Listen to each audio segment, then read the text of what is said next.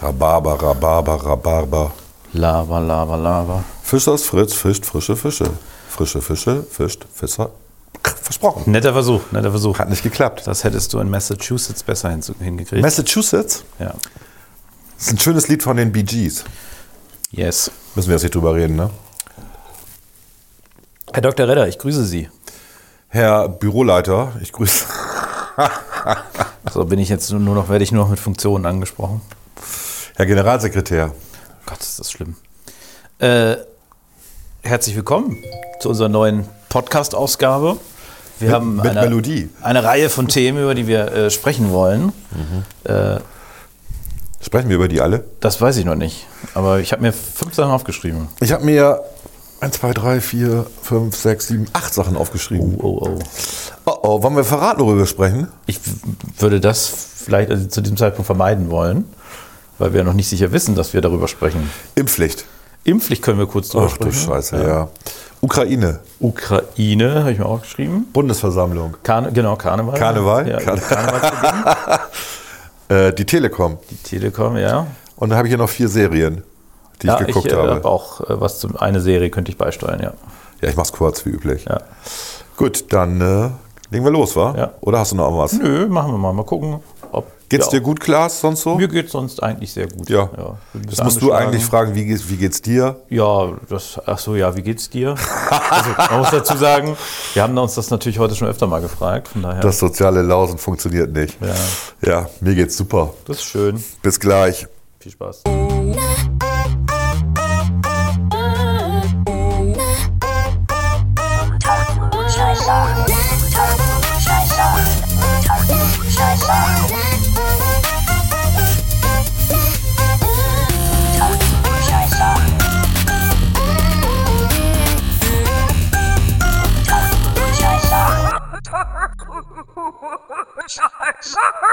Unter Klugscheißern. Impfpflicht. Impfpflicht, Corona. Wir haben äh, lange versucht, wieder nicht drüber zu reden, aber man kommt ja nicht drum herum. Ähm, Impfpflicht vielleicht Du vorab. wolltest drüber reden. Ja, so du, wolltest, du hast gesagt, lass uns doch mal ein Thema machen, wo zwei PFs nacheinander kommen. Da gibt es nicht so viele. Impfpflicht. Impfpflicht, genau. Äh, ist auch, also das ist auch für die Verbreitung des Virus ein gefährliches Wort. Impfpflicht. Vielleicht nur zum Hintergrund, es ist ja eigentlich vereinbart. Das es gibt ja jetzt zwei Debatten, die laufen. Ne? Über die eine Debatte, da brauchen wir nicht so viel reden, das ist die Debatte, da können wir beim nächsten Mal drüber reden. Äh, Auslaufen der Maßnahmen zum 20. März, glaube ich, oder 19. 19. 19. Bis zum März. 19.3. Läuft, äh, laufen die Genau, Maßnahmen. also am 20. keine Maßnahmen mehr. Äh, die Debatte ist in vollen Gang. Dazu braucht man, glaube ich, nicht so viel sagen, weil das, äh, da sind die Positionen klar. Die FDP will, dass es ausläuft. Ähm, andere wollen es nicht. Ähm, was, worüber man mal reden kann wieder, äh, weil ich glaube, das Spannende ist ja auch so ein bisschen die Evaluation der, der Einschätzungen zu sehen, ist das andere Thema, weil das ja auch frei von Transaktionszwang und so weiter ist, das ist das Thema Impfpflicht.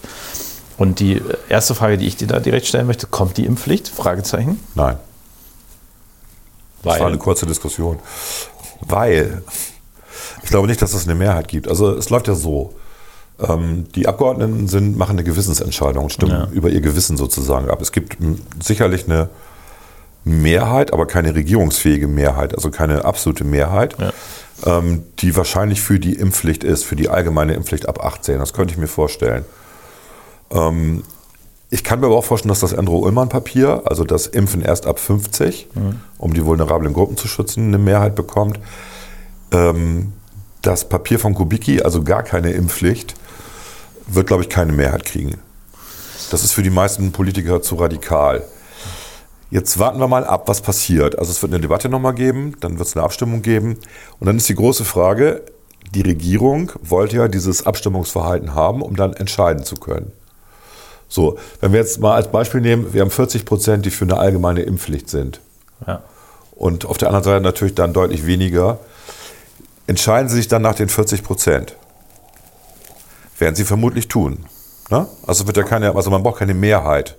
Naja, man müsste theoretisch da eine Stichwahl machen zwischen den, also theoretisch, also Das werden sie nicht machen. Nee, nee, glaube ich auch nicht, aber machen. eigentlich müsste man dann, wenn man, man hätte äh, keine drei äh, Entwürfe, jetzt man hat Mhm. ja diese drei, das kann man noch mal kurz sagen, das ist einmal Kubicki, genau, du hattest es schon angedeutet, mit Gar keine Impfpflicht, gar Eigenverantwortung. keine Impfpflicht und äh, ich glaube, da sind ein, zwei andere Hanseln noch dabei, einer von der Union, glaube ich. Das sind von allen Fraktionen, mit außer mit der AfD, äh, welche dabei. Ja. Ja. Ja. äh, aber hauptsächlich FDP getragen, sag Ja. ich mal so, zu größeren Teilen. Dann haben wir das Papier von Andrew Ullman, Genau. der äh, eine verpflichtende Impfberatung fordert und eventuell sollte dann die Impfquote nicht sich erhöhen. Eine Impfpflicht für vulnerable Gruppen, das macht man am Alter fest, also ab, Ab 50, 50, ja. äh, einführen. Aber im Kern steht erstmal die verpflichtende Impfberatung vor der Impfpflicht für, für, für ab 50-Jährige. Und ein dritter Antrag, der wird äh, getragen äh, aus unseren Reihen, sage ich mal, FDP-Reihen, zum Beispiel von Marie-Agnes Strack-Zimmermann und äh, von äh, Katrin Henning-Pla. Völlig richtig. Das ist nicht schlecht. Ja, ich kriege die E-Mails auch. Ähm, das ist ja auch kein Geheimnis, muss man dazu sagen. Die gehen ja jetzt drum. Ja. Äh, also- die sagt ab 18. Die Alle. sagt allgemeine Impfpflicht ab 18. So, das sind die drei Anträge, die, die rumlaufen. Meine Einschätzung ist derzeit, dass der Ullmann-Antrag am wenigsten Unterstützung hat. Weil es ein Kompromiss ist. Kompromisse finden am wenigsten Unterstützung. Ja, und weil er auch, also weil es auch, äh, es ist eigentlich, also ich persönlich, weiß nicht, wie du das siehst, halte ihn eigentlich für die beste Lösung. ja, ich auch. Ähm, äh, weil ich finde, äh, er vereinbart zwei Dinge. Er vereinbart quasi das, die Frage der Verhältnismäßigkeit, nämlich wenn es zu einer Impfpflicht kommt, müssen dann wirklich alle, auch diejenigen, die eigentlich gar keinen, gar keinen schon eine Impfung ist ja in erster Linie Selbstschutz. Ja. Also warum kann ich denn, nicht- warum, also ich verlange dann eben nicht von, von allen sich zu impfen, sondern ich verlange nur von denen, äh, die wirklich gefährdet sind, auch ins Krankenhaus zu kommen, sich zu impfen, damit das Ziel auch im Herbst nicht, ähm, äh, nicht verfehlt wird, nämlich das Gesundheitssystem vor der Überlastung zu schützen. Also ich halte den für den äh, sachlich für den, äh, für den richtigsten Antrag. Äh, und das Zweite ist, dass er, bevor es überhaupt zu dieser Frage der Impfpflicht kommt, einen Vorschaltmechanismus, den ich spannend finde, nämlich die verpflichtende Impfberatung. Richtig. Der auch nochmal ein milderes Mittel darstellt, als jetzt quasi die ähm, äh, gleich die, die Impfung, sage ich mal. Ja. Oder die Impfpflicht. Aber auch der hat dieselben Schwachstellen wie alle andere. Wir haben kein Register. Wir Absolut. wissen nicht, ne, wer dann kommt. Ne, so. Äh, gut. Und äh, es gibt ja jetzt auch schon eine Beratung vor der Impfung. Ne? Die gibt es jetzt auch schon. Aber Ja. das, das ist halt gekoppelt. Du kriegst die Beratung und dann wirst du geimpft.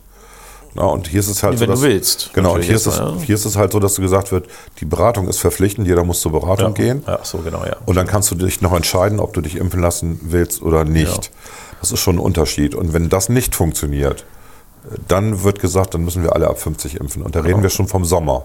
Da reden wir nicht vom Spätherbst oder so. Da reden Gen- wir jetzt, ne? also Genau. die Zeiten sind relativ knapp. Und man kann, das Schöne ist ja, ich sag mal, äh, man weiß ja dann, wer zur verpflichtenden Impfberatung kommt Ja. oder kommen muss. Ja. Äh, Und das sind ja eben nicht, äh, wie soll ich sagen, diejenigen, die überzeugte Impfleute sind, sondern eher die Impfgegner. Richtig. Das heißt, man kann natürlich auch ein anderes Personal hinsetzen, geschulte Ärzte, die Musst wissen, du, ja, das wird halt auch. musst du vor allem, genau, einfach. musst du dann. Ja, ja. Ähm, äh, weil ich glaube, das ist natürlich auch mal so ein Punkt. Also der, ich, ich habe großen Respekt vor allen Oh, ich muss Hausärzten. was Privates erzählen Ja, dazwischen.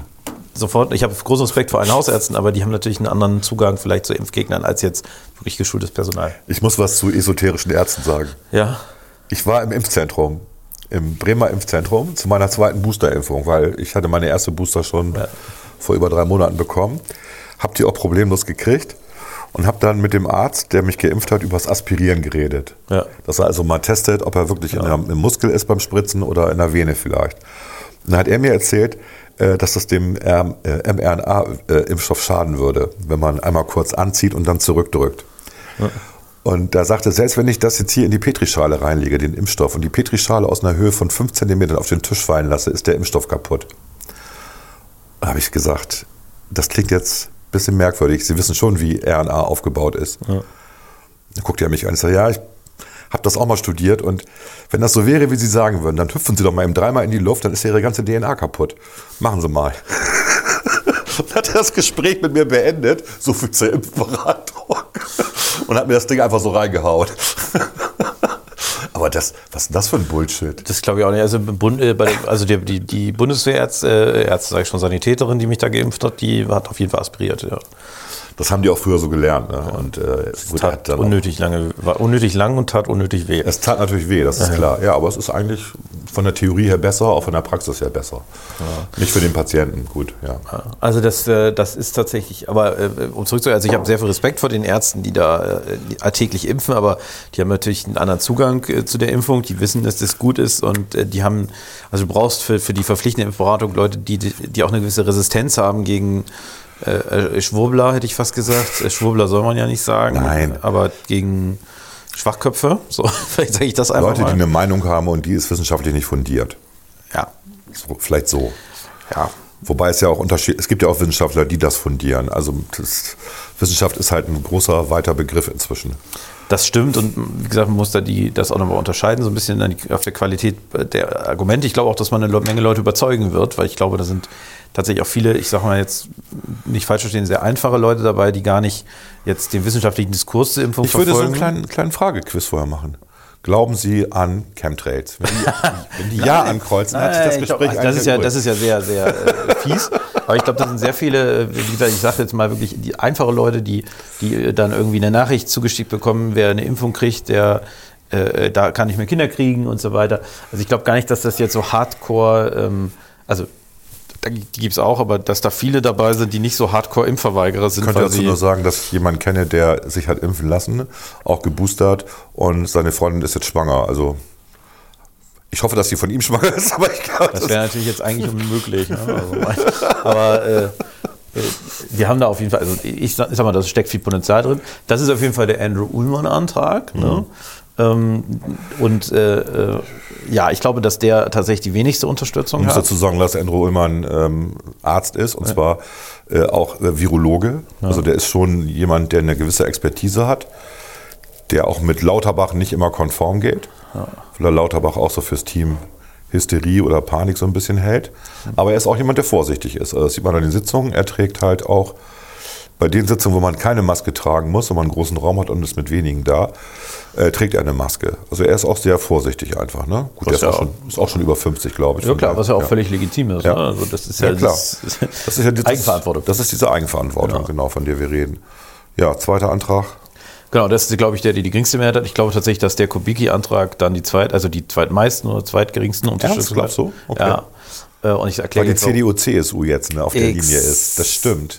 Um sich in der Opposition zu profilieren. Ja, ja, ich hätte gesagt, dass äh, Ja, ja, ja. genau. ja.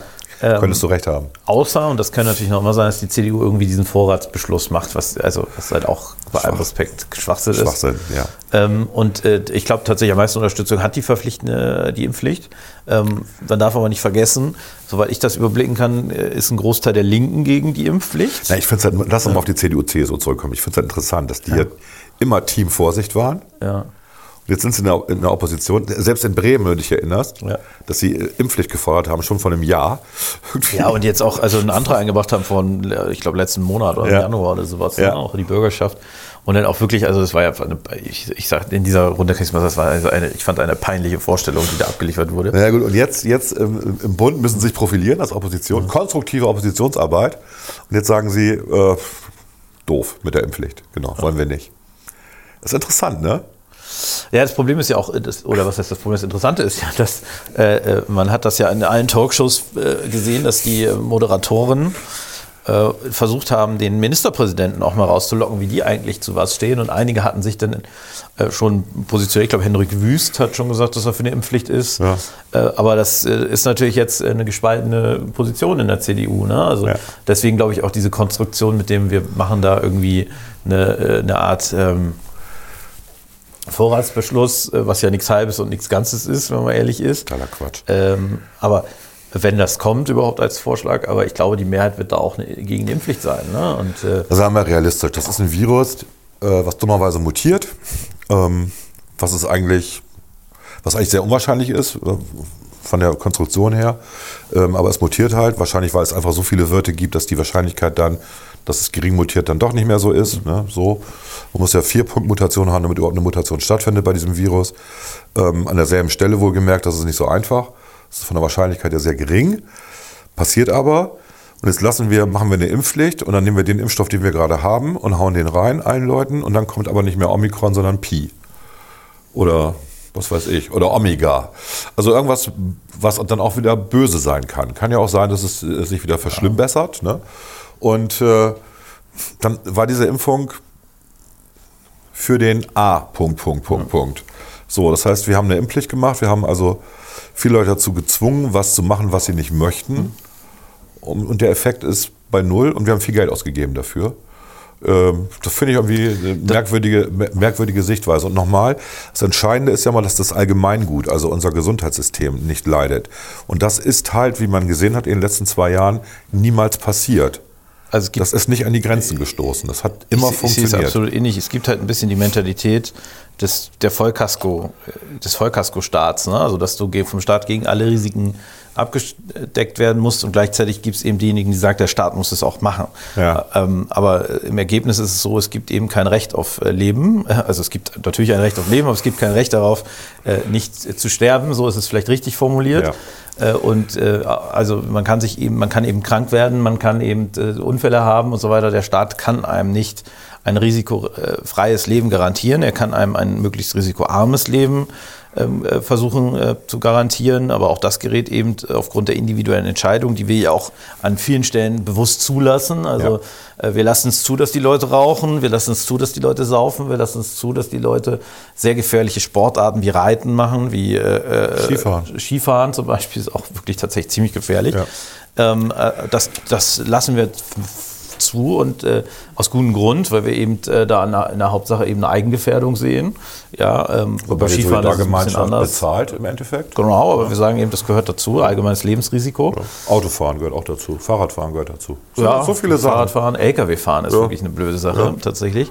Aber das sind, das sind halt Sachen, die, die garantieren wir irgendwie, oder da sagen wir als Stadt, das nehmen wir hin. Aber jetzt bei Corona, anders ja auch als bei Grippen, wo ja auch jährlich Zehntausende Menschen sterben, Ja. äh, äh, jetzt wollen wir die Vollgarantie haben. Ne? Und das muss ich sagen, das, das, äh, das ist ein Problem, weil eigentlich die zwei Gruppen über zwei unterschiedliche Dinge reden.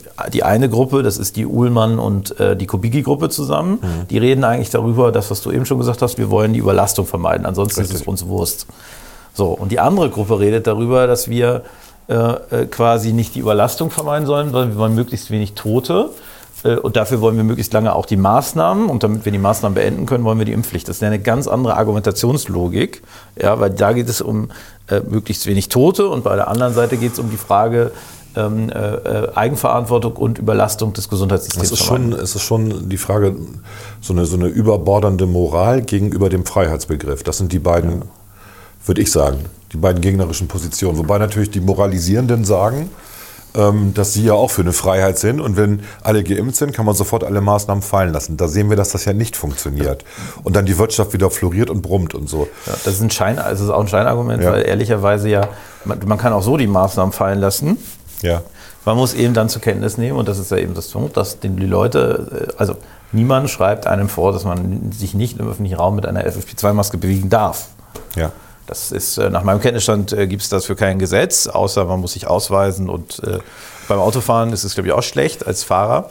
Aber ansonsten, oder bei einer Demonstration ist es eigentlich auch schlecht, Vermummungsverbot, aber ansonsten im öffentlichen Raum, wenn du in der Straßenbahn sitzt, also kannst du, klar kannst du FFP2-Maske tragen. Hindert dich niemand dran. Aber ähm, wenn wir mal ehrlich sind, die meisten Leute würden es nicht machen.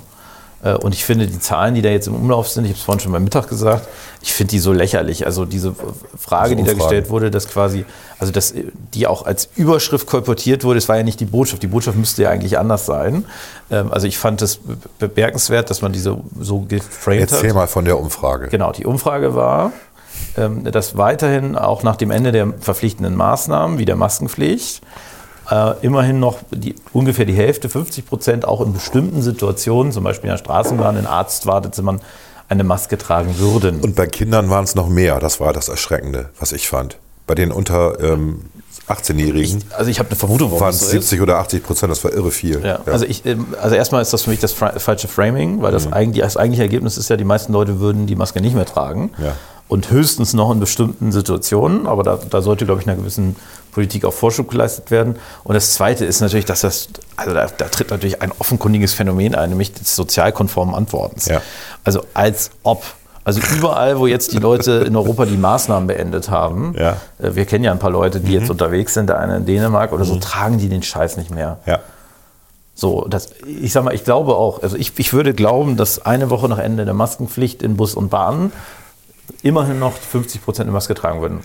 Aber vier Wochen Ja, später. da reden wir von Eigenverantwortung. Also diejenigen, die ja Angst okay, haben, die, genau. zu, die zu einer vulnerablen Gruppe gehören, weil sie. Vorerkrankungen haben und so weiter, die können sich selber schützen. Das ist das, was wir ja ähm, nach der Hongkong-Grippe erlebt haben in Asien. Nicht? Da sind ja auch viele gestorben. Und seitdem laufen die Asiaten, wenn sie Schnupfen haben, mit einer Maske rum. So, um andere nicht anzustecken. Ja. Jetzt sagst du, da entsteht ja auch so eine Art Ich finde das nicht so schön, weil, also aus zwei Gründen, Ja, habe ich vorhin gesagt. aber, du musst, aber du musst dich ja nicht daran halten. Du musst dich ja nicht solidarisch mit deinen Mitmenschen. Das ist Ja, auch aber deine das persönliche Framing ist ja Freiheit. schon wieder- das- ja, das Framing ist schon klar, aber, Ja.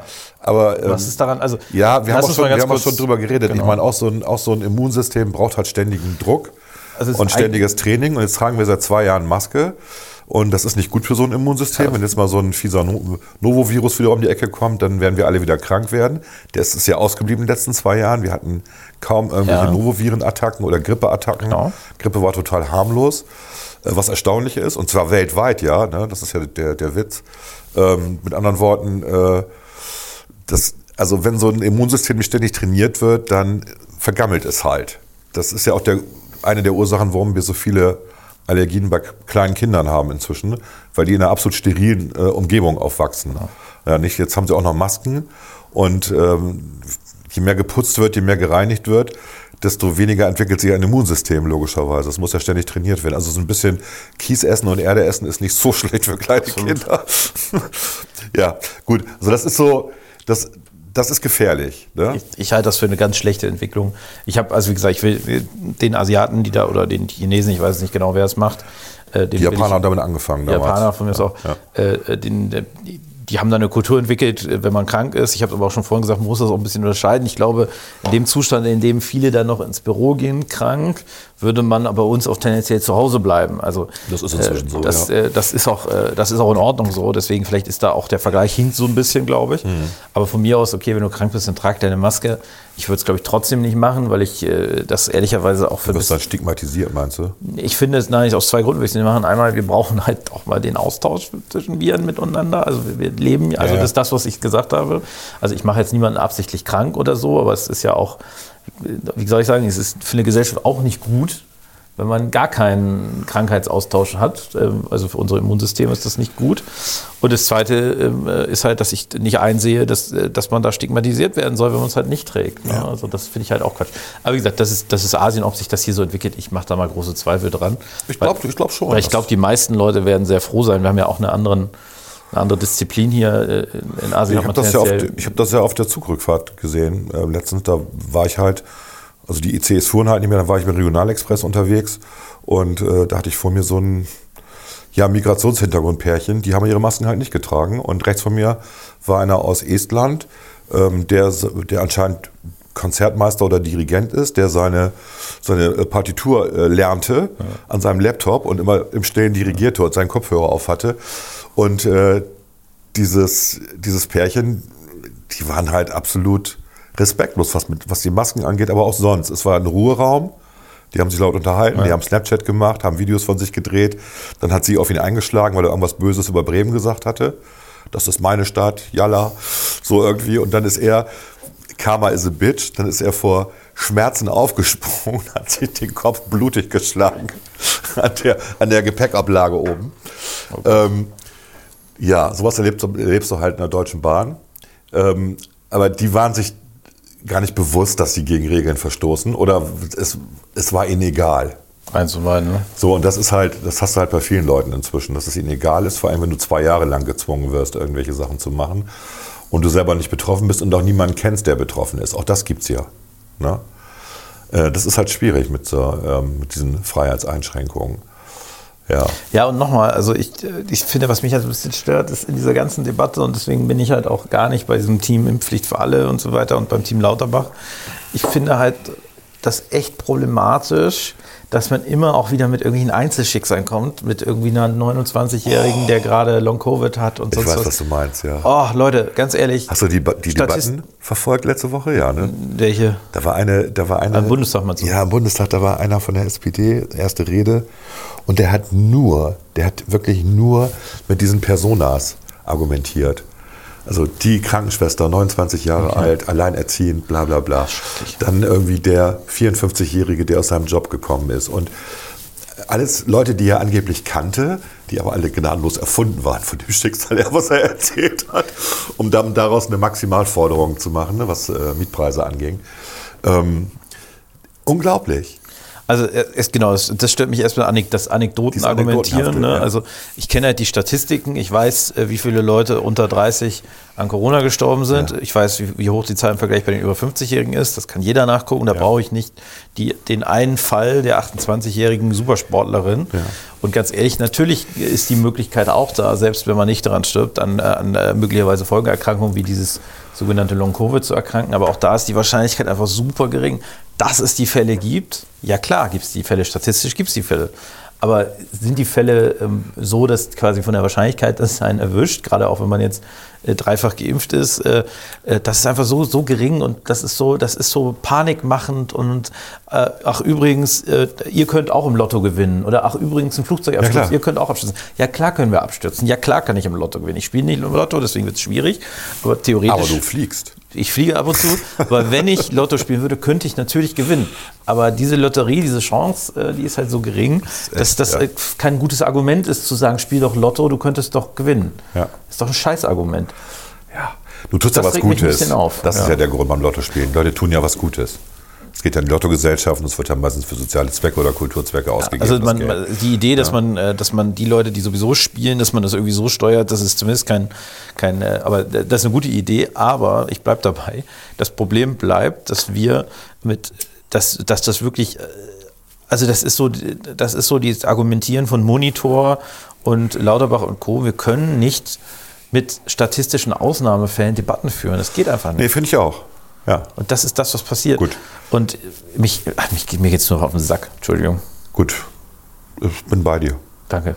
Wir hatten eine lange, das kann man ja sagen, wir hatten eine lange Fraktionssitzung zu dem Thema, die bis 1.30 Uhr ging morgens nach dem äh, Plenarsaal und auch da war die Stimmung, was das Verlängern der Maßnahmen angeht, äh, ja, so wie schon gesagt. Also ähm, nein, wir werden diese Maßnahmen beenden. Sehr Am gut. 19.03. Da wird es vorbei sein. Und dann soll Es jeder das noch- eigenverantwortlich entscheiden. es Eigenverantwortung und natürlich können die Bundesländer alles Mögliche machen. Die haben ja auch noch, die haben ja noch einen Werkzeugkasten, die können ja was machen. Aber der Bund wird sagen, das war's jetzt. Die können dann nur noch begrenzt Maßnahmen Begrenzt, machen. genau. Ne? es Also gibt die keine Debatte, Lockdowns mehr und solche Geschichten. Genau. das sowieso, genau, das konnten die ja sowieso nicht mehr. Aber die Debatte wird halt sein, was erlaubt man den Ländern danach Genau. noch? Also eventuell erlaubt man denen noch Also Masken, Masken wird, wird man denen noch erlauben. Das werden sie vielleicht. beschließen Das können. ist ja auch, nee, das ist ja in der Debatte. Ob Ist in der Debatte gerade, Ja. ich weiß. Aber was man nicht erlauben wird, ist so viel, dass äh, Schulkinder Masken tragen. Das wird man, das wird Also genau, was ich, was ich mir vorstellen könnte, was man denen erlaubt, was ich kritisieren würde, aber was, was ich mir vorstellen kann, ist zum Beispiel öffentlichen Nahverkehr oder sowas. Mhm. Äh, Das kann ich mir vorstellen, aber ich glaube ehrlicherweise Richtung Sommer auch, das erledigt sich auch von alleine. Ja. Das ist so, ja. gut. Wir haben das Thema abgehakt und Ja. machen jetzt mal eine kurze Pause.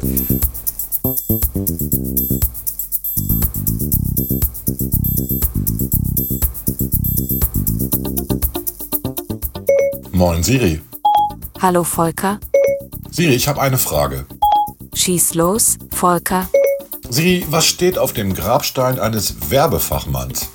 Das ist einfach, Volker. Da steht natürlich, hier könnte Ihr Name stehen.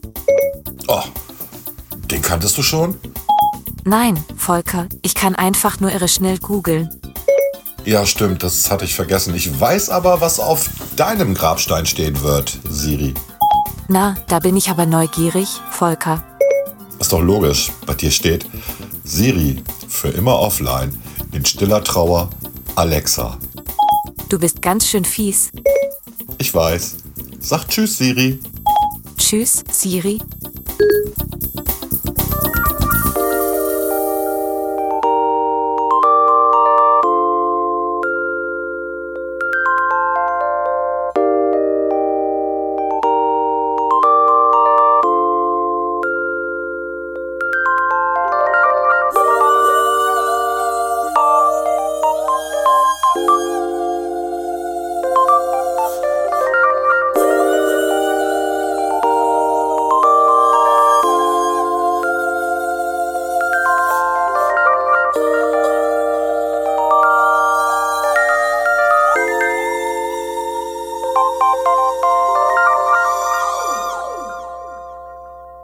Karneval. Karneval hat angefangen am 13. Februar in Berlin. Das war der Zeitpunkt der Bundesversammlung. Jedenfalls konnte man von einigen Teilnehmern den Eindruck ge- gewinnen. Ich glaube, Kevin Lenker, ein SPD-Bürgerschaftsabgeordneter, hat äh, dieses Foto gepostet. Ich mache mir das nicht zu eigen, aber ich will das nur, ich zitiere das quasi. Ach, das Shitstorm-Foto. Hat äh, genau hat ein Foto Bitch von. Lady Bitch Ray, die in so eine Art Hochzeitskleid kam äh, äh, und mit äh, einer äh, Drag Queen aus, äh, aus Berlin, die auch, ich sag mal, sehr bunt angezogen war. Ja, die ungefähr 2,40 Meter groß war mit ihren hochhackigen Schuhen. Ja, ja. Ich stand ja neben ihr vom Fahrstuhl und hab gedacht, okay. Ich guckte so nach oben, ja, alles klar. Genau, also relativ groß, aber, aber die beiden und hatte dieses Foto von den beiden gepostet, hat gesagt, dass wenn einige die Bundesversammlung mit Karneval verwechseln, ich mache mir das wie gesagt nicht zu eigen, aber ich glaube, dass man an dieser Stelle, ich weiß nicht, wie du das wahrgenommen hast, äh, doch äh, bei solchen Veranstaltungen manchmal so ein bisschen die, der Respekt auch vor dem Ereignis Ja. fehlt. Andererseits wird das ja auch Ist von das zu den, spießig? Nee, es, also es wird ja auch von den Medien gutiert. Ich meine, es ist eine Bundesversammlung, das heißt, äh, alle Parteien können da Leute hinschicken. Ähm, und natürlich nutzen das manche Parteien wie die Linken dann halt, um Aufmerksamkeit zu erregen und dann bunte Vögel hinzuschicken. Du, das ist mir eigentlich egal. Was mir nicht egal war, war ähm, die Werbung, die Lady Bitchrey gemacht hatte. Die hatte ja eine politische Aussage dabei. Ja, das darf man nicht. Ja. Das darf man eigentlich nicht. Das wurde ja auch abgenommen. Und es wurde ihr dann abgenommen. Sie hat Achso, sich das habe ich, gar beschwert, nicht- hab ich gar nicht mitgekriegt. Okay. Doch, doch. Und was äh, ich auch nicht gut fand, war bei dem Foto, was Kevin Lenkert gepostet hat, dass man halt alles gesehen hat. Sie hat halt keine Unterwäsche angehabt. Das ist ja gar nicht aufgefallen, ne? Ich war einfach von Gesamt, äh, also Gesamtkunst Wo ich dazu denke, das muss- derart geschockt. Das muss doch nicht sein, dass jemand da quasi, also nicht nackt rumläuft, aber in dem Moment, wo die Beine ähm, überschlagen werden, man alles sieht. Das fand ich jetzt so ein bisschen, was soll das, ne? Ja, du bist eine coole, was weiß ich, was ist sie überhaupt, Künstlerin, Professorin? Ja, Lady Betray, Ja. Rapperin, aber die ist ja äh, Linguistin, ne? Also sie ist ja promovierte Germanistin und Linguistin, irgendwie sowas. Keine Ahnung. Sie forscht zu gendergerechter Sprache. Ja, perfekt. Gut, also das äh, haken wir das mal ab, das Thema, weil das war, also ich bin bei dir. Das ist eigentlich ein, ein seltener Anlass, wenn so eine Bundesversammlung zusammentritt und das ist halt eine Versammlung von den, wie, wie hast du es so schön gesagt, den Geborenen und den Erkorenen. Nee, nee, geboren und gekoren. Ge- Gekoren, genau. Ja. Die Gekorenen sind die, die extra zur Bundesversammlung auserkoren werden Von den Landesparlamenten. von den Landesparlamenten und äh, die anderen sind halt die, die im Bundestag sitzen. Und es war natürlich jetzt ein besonderer Fall wegen Corona, weil wir halt eben nicht alle zusammengekommen sind, über 1400 Leute, sondern ähm, wir mussten uns halt verteilen im Paul-Löbe-Haus. Es gab welche, die unten im Flur saßen und äh, auf den guten Plätzen und dann gab es welche auf den billigen Plätzen, so wie ich, die in den Ausschusssälen saßen. Und wo man dann zu 25, 30 Leuten saßen, das wurde dann äh, per Video übertragen. Und man musste dann zur Wahl halt rausgehen und auch gleich wieder rein und zurück. Und das war eine merkwürdige Situation an sich. Das war dem Anlass nicht so richtig gerecht. Aber was ich gut fand, war die Rede von, von Bärbel Baas. Ja. Und ich äh, fand auch die von unserem Bundespräsidenten ganz gut, muss ich sagen. Weil er auch seiner SPD so ein bisschen die Leviten gelesen hat. Ich fand, äh, ich fand Bärbel Baas sehr stark, Mhm. ähm, weil sie nochmal, ich finde, sie hat das ganz gut deutlich gemacht, worum es in der Demokratie geht. Und äh, Steinmeier hat, finde ich, sehr gut deutlich gemacht, im Gegensatz, äh, und man merkte da vielleicht auch so ein bisschen, dass er ähm, da auch nicht ganz zufrieden mit seiner Partei war. Mhm. Äh, äh, also die Mitgliedschaft ruht natürlich offiziell, aber ich glaube bei Steinmeier, ich meine, er war mal Kanzlerkandidat für die, da äh, ist das offenkundig, dass er SPD-Sympathisant ist. Aber ich glaube, äh, ihm war es wichtig, nochmal auch nach außen als Staatsoberhaupt äh, eine außenpolitische Linie klar zu machen in irgendeiner Form. Ich kann mir eigentlich nicht vorstellen, dass er es unabgesprochen gemacht hat. Also irgendwie müsste er da, also wenn er sowas sagt, das war ja schon klar politisch auch, dann wird er sicherlich mit der Regierung. Wie oft er das Wort liberal erwähnt hat in der Rede. Vier, fünf Mal. Also er hat auch immer gesagt, das ist eine liberale Demokratie hier. Das war ihm ganz wichtig, ne? auch den Begriff, also freiheitliche Demokratie. Ich fand das sehr gut. Ja. War eine gute Rede. Ja, also es war insgesamt eine, eine schöne Bundesversammlung. Wie, wie gesagt, was mich, das will ich noch einmal gesagt haben, was ich immer ein bisschen schade finde, ist, es geht bei diesem Ereignis äh, darum, das Staatsoberhaupt zu wählen. Es geht nicht darum, bei diesem Ereignis einfach nur da zu sein, um zu provozieren. Und Ja. das ist natürlich das, ist das, was die wollen. Die wollen natürlich also auch diese Lady Bitch Raider in ihrem Hochzeit-Outfit oder mit dem Outfit, das, also wo man so das Gefühl hat, dass, also man kann froh sein, wenn, also wenn da überhaupt noch so eine Art Rock oder Hose überhaupt da ist. Da geht es natürlich darum, dass Leute wie ich mich darüber aufregen und so weiter. Das ist eine Form der Provokation. Ähm, Das ist das Ziel. Ich bin natürlich auch voll darauf reingefallen. Aber äh, ich Kevin Lenk halt auch. Kevin Lenk hat erst recht, ja, ja. Der hat ja einen richtigen Schutzraum gekriegt, der Arme. Ja, äh, aber er hat natürlich im Kern, im Kern richtig getroffen, darum darf es eigentlich nicht gehen. Und ich finde ja, ich finde das an sich eine tolle Geste und Idee, dass, dass man quasi normale Bürger zu Vertretern der Länder macht. Das ist eben, also was heißt normale Bürger, aber also der Bundestrainer, Ex-Bundestrainer Jürgen Löw, Jo- Joachim Löw und so weiter. Also dass man so ein bisschen die, ich sag mal, die Normalos auch mit einbezieht, um deutlich zu machen, das ist das Staatsoberhaupt aller, das ist nicht nur das Staatsoberhaupt der PolitikerInnen ja, und außen, sondern äh, ist das Staatsoberhaupt äh, aller. Und das glaube ich, da muss man bei der Auswahl, aber das ist halt mit Parteien äh, am linken und rechten Rand natürlich immer so, dass es da auch um die Auswahl von besonders schrägen Menschen auch geht. Ne? Also äh, die irgendwie auf der einen oder anderen Art provozieren und provokant sind. Ähm, manchmal optisch, manchmal durch das, was sie sagen. Dann haben wir ja auch einen Provokanten eingeladen. Wir haben mal Dieter Nuhr eingeladen zum Beispiel. ja, gut, der hat aber. Der hat auch seine Freunde und seine Feinde. Das stimmt, aber das ist, glaube ich, nochmal ein anderes Kaliber als äh, was, was, äh, was die Ich hätte so gern Selfie mit Dieter. Nuhr gemacht. Da ist man schon mal in einem Raum mit Dieter Nuhr. Aber da war Christian Lindner einfach schneller. Und dann noch Bernd Reuter. Und dann mussten Gero wir auch schon. hat es auch.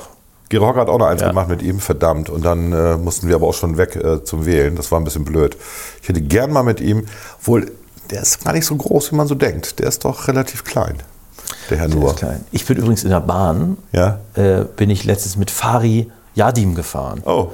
Äh, als ich äh, zurückgefahren bin nach äh, Und hast gesagt, großer Fan, großer Nein, Fan. ich, hat das, also ich glaube, der würde das hassen. Ja, natürlich. Also, was ich total verstehen kann, dass du, also der saß eine Reihe rechts vor mir quasi. Ja. Und äh, der, der war. Hey, Jerks! Der, nein, nein, der, ich glaube, der hat auch die Maske dauerhaft getragen. Damit nicht ja alleine, erkennt. genau, allein, damit er weniger erkannt wird und Ja. nicht angesprochen wird und so. Aber es ist schon ein bisschen witzig, wenn du so ein bisschen auf die Leute triffst, die du quasi aus dem Fernsehen kennst. Der ist halt genau, also der redet genauso wie, Wie in der Serie. ja, und gibt sich auch ein bisschen so. Ich glaube, das ist relativ authentisch. Ja, Ja, ja, ja, ja. Aber ganz witzig. Wobei ich fand ihn ja, ich mochte, ich mochte ja tatsächlich die, äh, die Tatorte mit äh, Till, Till Schweiger, weil er da sa- sein Kompagnon war und das hat dem Ganzen tatsächlich was gegeben wieder. Also, Ne? Ja. Ich bin großer, ich bin großer Fan. Ich Ja. habe das jetzt nicht in meiner Story erwähnt, weil ich, ne, wir wollen ja keine Nachverfolgbarkeiten und so weiter machen. Aber äh, äh, natürlich, da hätte ich auch gerne ein Selfie gemacht. Aber ich finde, nee. wenn du mal überlegst, die, die Promis da, die treffen, also ich meine, da bei der Bundesversammlung rechnest du als Promi ja sogar noch. Aber der, ich sag mal, Das ist, der, glaube ich, eher sauer, wenn dich keiner anspricht. vielleicht, Selfie, aber, ja. äh, aber bei, bei so, wenn du da in der Bahn unterwegs bist, also willst du auch einfach Nein, deine Ruhe haben. nein. Kann ich total Kann nachvollziehen. ich auch verstehen, ja. Ja. Gut, Dann haben wir eigentlich noch ein Bundesversammlung abgehakt, oder? großes Thema. Aber ich könnte noch was erzählen, kommt zum Ja, Testing. bitte. Man musste sich ja einen Tag vorher testen lassen, um überhaupt teilnehmen zu können. Also es, wurde ein, es wurde ein Zelt aufgebaut vom Reichstag und äh, alle 1400 Leute mussten sich dort anstellen. Dachten wir. Das dauerte ungefähr zwei Stunden. Man stand zwei Stunden in der Kälte, es war jetzt nicht besonders warm irgendwie. Dann hat man diesen Test gemacht. Dieser Test wurde so gemacht, dass man in der Corona-Warn-App nochmal seine Daten eingibt, damit ein QR-Code erzeugt wird, mit dem man dann vor dem Testcomputer geht, diesen QR-Code vorzeigt, damit die Daten automatisch übertragen werden. Dann kommt ein, ich hatte so einen Schlachtertyp, der war so Ende 20 und er trug zwar einen weißen Kittel, aber es hätte auch so einer mit Blutflecken sein können, wie der aufgetreten ist. Und der rammt dir da den Stab bis ins Kleinhirn rein, ist klar. Und äh, ja, bei mir hat nichts geklappt. Also ich bin jetzt also im Ausschuss Digitales, bin der Obmann für Digitales und bei mir hat alles analog noch funktioniert. Das heißt, der QR-Code, der erzeugt wurde, wurde von der Kamera nicht erkannt. Das war das Beste. Das mit anderen Worten, ich musste einen Zettel ausfüllen, ja, analog, der dann abgetippt wurde, logischerweise. Ja. Mit diesem, dieser Zettel ähm, wurde dann weitergeleitet und alle, die über die Corona-Wahlen das gemacht haben, haben dann im Innenhof auf das Ergebnis gewartet, was ungefähr 15, 20 Minuten dauerte. Wenn es dann äh, positiv gewesen wäre, hätte man noch einen PCR-Test machen müssen. Ähm, und man stand da in diesem kalten, windigen Innenhof und äh, alle bekamen dann eine Nachricht auf ihr Handy, nur ich nicht, weil ich es ja analog gemacht habe. Also gehe ich zurück und dann brüllte schon einer, Herr Renner! Und was bekam ich dann? Wieder ein Papier mit einem Stempel drauf. Damit musste ich dann weiter, dann hast du dieses All-Inclusive-Band, nenne ich das mal, bekommen, mit dem du an der Bundesversammlung teilnehmen konntest. Und dann musstest du noch in den Reichstag, um dann die Unterlagen dazu abzuholen. Ähm, es hat eben nichts geklappt an, an digital, Nicht- also bei mir nicht. Ich weiß nicht, ob ich der Einzige war, aber das war schon mal so irgendwie so, äh, ich hasse es. Ja, da hätte man auch eine Tastatur einfach hinlegen können, ich hätte die Sachen eingetippt. Also das, dieses, dass man es erstmal ausfüllt und dann nochmal abgetippt Ja, wird, das fand ich irgendwie mega lustig. Gut. Ähm, achso, der, der der Gag an der Sache war, dass einige Abgeordnete hinterher, hinterher geschrieben haben, wieso seid ihr nicht zur Parlamentsärztin gegangen? Da haben wir zwei Minuten gewartet. Weil wir es nicht wussten, dass man auch woanders einen Test hätte machen können. Vielen Dank für die Info. Vielen Spacken. Dank hinterher für die Info. Ja, Dankeschön. Ne? Ihr Besserwissis. Gut. So, nächstes Thema. Bundesversammlung abgehakt. Ukraine. Wollen wir über die Ukraine reden? Naja, wenn es sein muss, ist ein aktuelles Thema. Ja. Müssen wir, glaube ich. Also wir nehmen das heute auf. Ich glaube, gestern Abend oder heute Morgen ist Russland quasi einmal in die besetzten Gebiete, also Ja. in die von Separatisten bedrohten, Und hat die anerkannt als souveräne Staaten. ja, die zwei, ich glaube, zwei Teilrepubliken jetzt. Ja, genau. Alles in Anführungszeichen. Das sind natürlich weiterhin Gebiete, die völkerrechtlich gesehen Teil der Ukraine sind. Ja, die UN sagt, geht gar nicht.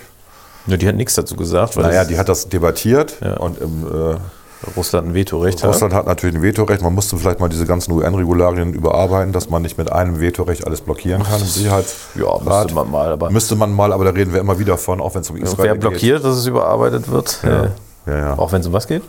Auch wenn es um Israel geht, hast du ja auch immer. Also wenn es irgendwelche äh, Nee, das ist tatsächlich anders. Äh, beim, also beim UN-Sicherheitsrat hast du immer das Problem, dass Beschlüsse einstimmig gefasst werden müssen, weil die Vetomächte, die da drin sitzen, also die fünf ständigen Mitglieder, USA, Großbritannien, Frankreich, Russland und China, habe ich Ja. ihn vergessen? Ich glaube nicht. Nee. Die, jeder kann halt ein Veto machen und dann kommen halt nie Beschlüsse zustande. Genau. Was das andere angeht, ist immer das Problem, dass quasi Israel also regelmäßig äh, als Schurkenstaat. als Schurkenstaat dargestellt wird, weil da halt äh, im Menschenrechtsausschuss, keine Ahnung, Iran, äh, äh, Ruanda und Ägypten. äh, äh, äh, hier äh, Mogadischu, hier, wie heißt das? Äh, Dings, ne? Dings. Mogadischu ist die Hauptstadt von Somalia und so weiter. Somalia. Also weil da halt die ganzen Staaten, also so, ne? Und äh, das ist tatsächlich auch ein Problem und äh, das ist immer etwas äh, irritierend, ja. Ja, müsste es anders regeln. Aber da das, gut, das ist ja in der EU auch nicht anders. Da musst du ja auch immer einstimmig sein bei bestimmten Beschlüssen. Und das sollte man auch mal ändern. Ja, ja, Ja, das, das ist, das ist schon. Ne, damit ist man wahrscheinlich schneller handlungsfähig. Gut, ähm, ja, was sagst du denn perspektivisch? Also ich äh, rechne weiterhin damit, dass äh, es zu einem vollen Krieg kommt, ja. Ja. Also ich glaube, dass äh, Russland die ganze Ukraine will. Ich lese gerade hier auch ein Zitat von Lavrov, dem Außenminister seit 2004 übrigens. Der ist seit ja. Der aber angeblich nichts mehr zu sagen hat bei Putin. Lavrov, nö, Ja. der sagt ja auch nur was nach außen. Ja. Das reicht ja. Äh, der 18 Jahre im Amt ist, der sagt, es geht um die ganze Ukraine. Ja. Ähm, Was sagen denn die Ukrainer dazu? es ist nicht lustig, ne?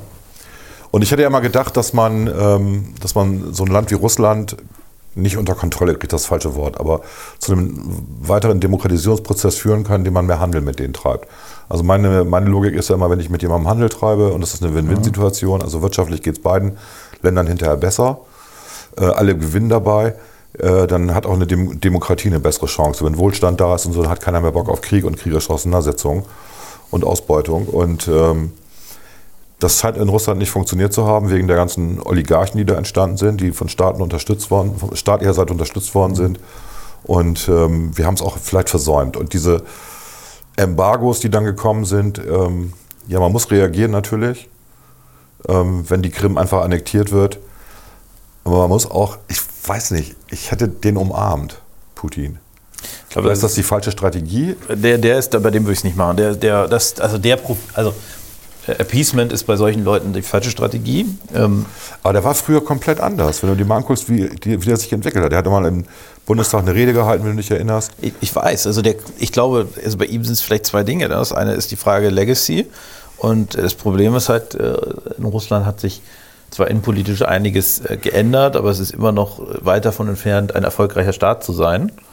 Äh, Und Also, und vor allem eine erfolgreiche Demokratie zu sein. ja, und das zweite ist natürlich die Frage, äh, die, Die Ukraine dagegen nicht. Die haben es geschafft. die haben, die haben sich zumindest auch gut entwickelt in Ja. diese Richtung. Ja. Aber das zweite Thema ist halt, und das ist, glaube ich, eine Sache, die darf man nicht unterschätzen, ist halt auch die Frage, ähm, äh, dass viele Russen ähm, auch noch sehr stark diese sowjetische Vorstellung von einem großen Imperium haben. Ne? Also diese Vorstellung, wir sind viel mehr, als wir jetzt sind. Und ich glaube, dass das ein Stück weit auch da reinspielt. Ne? Also so, so eine Art Machtanspruch, äh, größer zu sein, als man ist. Ähm, Ich weiß es aber auch nicht. Man- kann ja nicht bei Putin reingucken. Das heißt, du würdest sagen, so diese Äußerung von äh, Obama damals, der gesagt hat, äh, die spielen gar nicht mit unserer Liga, die Russen. ne? Das, Das war ein Fehler, ne? Das war ein Fehler, weil man natürlich, also man hat die als Regionalmacht, hat er sie Mhm. ja bezeichnet, was äh, angesichts der Atomraketen, die da rumlaufen, immer noch, was ich nicht für klug gehalten habe, aber wirtschaftlich gesehen Warum ist, hat er das gemacht? Weil die, ja, also das Ding ist ja wirtschaftlich gesehen, und das ist ja das, was Putin weiß, wirtschaftlich gesehen spielen die keine Rolle. Nein, nein, die haben so ein, äh, was haben die für ein Bruttoinlandsprodukt? wie Belgien oder so. Ich glaube, wie die Schweiz. Das, Das ist- könnte ja ähnlich Ja, sein, ne? ich weiß es nicht. Also irgendwie so, das ist jetzt nicht besonders wichtig. Ja. Ähm, und das hat Obama natürlich damit auch gemeint. Das Einzige, wo Russland nicht regional macht, ist halt militärisch. Ja. Und das spielen sie halt gerade aus. Ne? Also da, wo sie, äh, wo sie richtig Rambazamba machen können, Stärke deine Stärken. äh, da, da können sie sich entsprechend positionieren. Und äh, mein Eindruck ist, das machen sie jetzt auch gerade. Und, Aber äh, wie kann jetzt, äh, wie kann jetzt eine NATO darauf reagieren? Das ist eigentlich das Problem. Ich meine, also ich glaube, dass wenn die sich jetzt die Ukraine schnappen, dann Ja. holt sich doch demnächst China Taiwan. Also dass China sich irgendwann Taiwan versuchen wird zu holen, äh, Ist sowieso klar. Ist, auch, ist, in, deren, ist in deren Fünfjahresplan drin, würde ich sagen. Ja. Ist jetzt zumindest nicht unwahrscheinlich. Ja. Aber äh, ich glaube, dass das Ding ist, dass man einem klar, also klar sein muss, dass man vielleicht gar nicht Dinge zurückdrehen kann, man kann nur weiteres verhindern. Also du kannst Du meinst, die holen sich Polen dann nicht mehr zurück? das würde ich doch äh, hoffen. Oder- und, und das ist nachher Oder der Punkt, Lettland ne? oder Estland oder so. Das sind ja auch NATO-Verbündete. Genau, also du kannst eigentlich nur ähm, gucken, dass du da eine Grenze ziehst, also dass du dann die, die Front so weit aufrüstest. Aber das Argument, was Sie hier haben, ist, dass die Ukraine potenzieller NATO-Partner werden wollte, souveräner Staat, der den Antrag gestellt hat. NATO hat ja erstmal abgelehnt. Ähm, und äh, das, das, was Sie aufgemacht haben, ist die Gefahr, dass sie von NATO-Staaten eingekreist werden. Ja? Jetzt passiert Folgendes, Sie holen sich die Ukraine zurück. Die Grenze ist dann, also Belarus haben Sie ja sowieso schon einkassiert. Die Grenze ist dann halt äh, Lettland, Estland, das sind ja NATO-Staaten. Das ist ja dieselbe Situation, wie, wie die, die Sie vermeiden wollten. Sie grenzen dann an NATO-Staaten. Ja, aber nicht durch, Was wir im Kalten Krieg ja auch Nicht- hatten. Ich nicht meine, die durch- DDR war jetzt nicht gerade auf unserer Seite damals. Klar, aber nicht durch, äh, nicht durch ähm, äh, wie soll ich das formulieren, nicht durch eigenes Staatsgebiet, sondern durch das Staatsgebiet von sogenannten Marionettenstaaten. Die sie ne? annektiert haben, genau. Ja, die, ist, ja, annektiert. Wie auch immer. Genau, aber das ist auf jeden Fall, ist auf jeden Fall so, die Krim haben sie annektiert, die haben sie russisch gemacht, das stimmt, aber äh, jetzt bei diesen zwei Teilrepubliken in Anführungszeichen, die da rausgelöst wurden und bei Weißrussland geht es ja um äh, de facto um Marionettenregime, ne? Ähm, Und das ist schon so, dass man, also die sind ein Puffer und so, und so weit. Und das ist das, was Putin gerne hätte. Du meinst, das ist so wie bei den Golanhöhen von Israel, die man sich einfach holt, um einen Puffer zu haben, damit man nicht von äh, militärischen Flug, äh, Fl- Flugzeugen schnell getroffen werden kann. Das ist ja Israels Grund, warum sie sagen, wir brauchen. Ja, ja, ich, das ist auch also völlig legitim nachvollziehbar, weil da natürlich auch Ja. eine echte Aggression da Und dann ist es bei Russland ja auch legitim. Naja, bei Russland ist, glaube ich, der Unterschied, dass, äh, dass äh, die NATO, äh, also beziehungsweise nicht zu erwarten ist, dass NATO-Staaten aus West, Westeuropa anfangen, in Russland einzumarschieren. Ne? Also äh, schon alleine, weil ja die militärische, also weil die Abschreckung ja so enorm ist. Wer kommt denn auf die Idee, nach Russland einzumarschieren? Dann ist doch Berlin plattgebombt. Dann kommen, also das ist doch Quatsch. Während du natürlich in Israel also relativ klar sehen kannst, dass dort regelmäßig erhebliche Aggressionen äh, aus bestimmten Kreisen, auch teilweise aus Nachbarländern äh, passieren, die natürlich die, die Israel gefährden. Deswegen ist es eine ganz andere Situation. Die brauchen das als echten Puffer. Ja, ja. Russland hat eine fiktive Bedrohungslage letztlich. Oder glaubt, glaubt, äh, glauben die wirklich, also das wäre natürlich ein Thema, glauben die ernsthaft selber, dass quasi die NATO, also deutsche Truppen, äh, französische Truppen, britische Truppen, äh, sich nicht fein genug sind, um in Russland nochmal das zu versuchen? aber du gehst doch Zum ein, dritten Mal du gehst doch ein wahnsinniges, ein wahnsinniges Pokerspiel da ein, weil die NATO hat, glaube ich, zehnmal so viel Kräfte, Soldaten, Waffen und so weiter wie Russland. Also eine Konfrontation von Russland und der NATO wird mit Sicherheit nicht konventionell geführt. Okay. Also ich, wenn die aufeinandertreffen, fliegen Atomraketen. Nein. Natürlich, was soll denn sonst passieren? Das ist doch das Wesen der Abschreckung. Die führen nicht miteinander Krieg. Ja, aber das Wesen der Abschreckung ist, dass Atombomben eben nicht geworfen werden. Das ist ja vielleicht, naja eben, aber das, ich meine, du musst bereit Also ich sein. bin im Kalten Krieg groß geworden. Ähm, Wir, natürlich hatten wir Angst, aber wir hatten jetzt nicht Angst, Aber dass die, nachts die, die Atombomben bekämpfen sich werden. doch nicht, also die können ja, also die werden sich nicht konventionell bekämpfen. Es wird vielleicht mal einzelne Gefechte geben, aber die NATO und Russland werden sich nicht konventionell bekämpfen. Das ist nahezu Das ausgeschlossen. heißt, dass die NATO ihren Schwanz einzieht. Das hast du jetzt gerade gesagt. Nein, das, das ist der, der Punkt ist eben, äh, und das ist vielleicht auch ein Argument, ist, wo kann Russland noch Gebiete dazu holen, ohne auf die NATO zu treffen? Und das ist vielleicht auch Teil der Befürchtung, wenn die Ukraine Teil der NATO wird, können sie das nicht wieder einverleiben. Weil wenn die, die NATO können sie nicht angreifen. Das ist richtig, ja. Wenn sie in dem Moment, wenn sie die NATO angreifen, haben wir keinen konventionellen Krieg mehr. Wir hatten aber nach dem Weltkrieg ja auch so Staaten, also nach dem Zweiten Weltkrieg. Österreich zum Beispiel durfte ja keinem Bündnis beitreten, das war Bedingung damals. Das hat sich ja inzwischen geändert, aber damals war das noch so. Ähm, als Pufferung gegen irgendwas, keine Ahnung.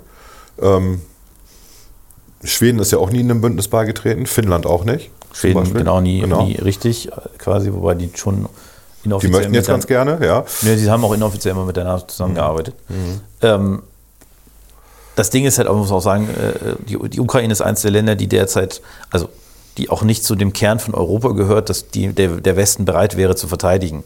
Schweden wäre der Westen auch bereit zu verteidigen, aber die Ukraine halt nicht. Das ist gefühlt, ist das nicht.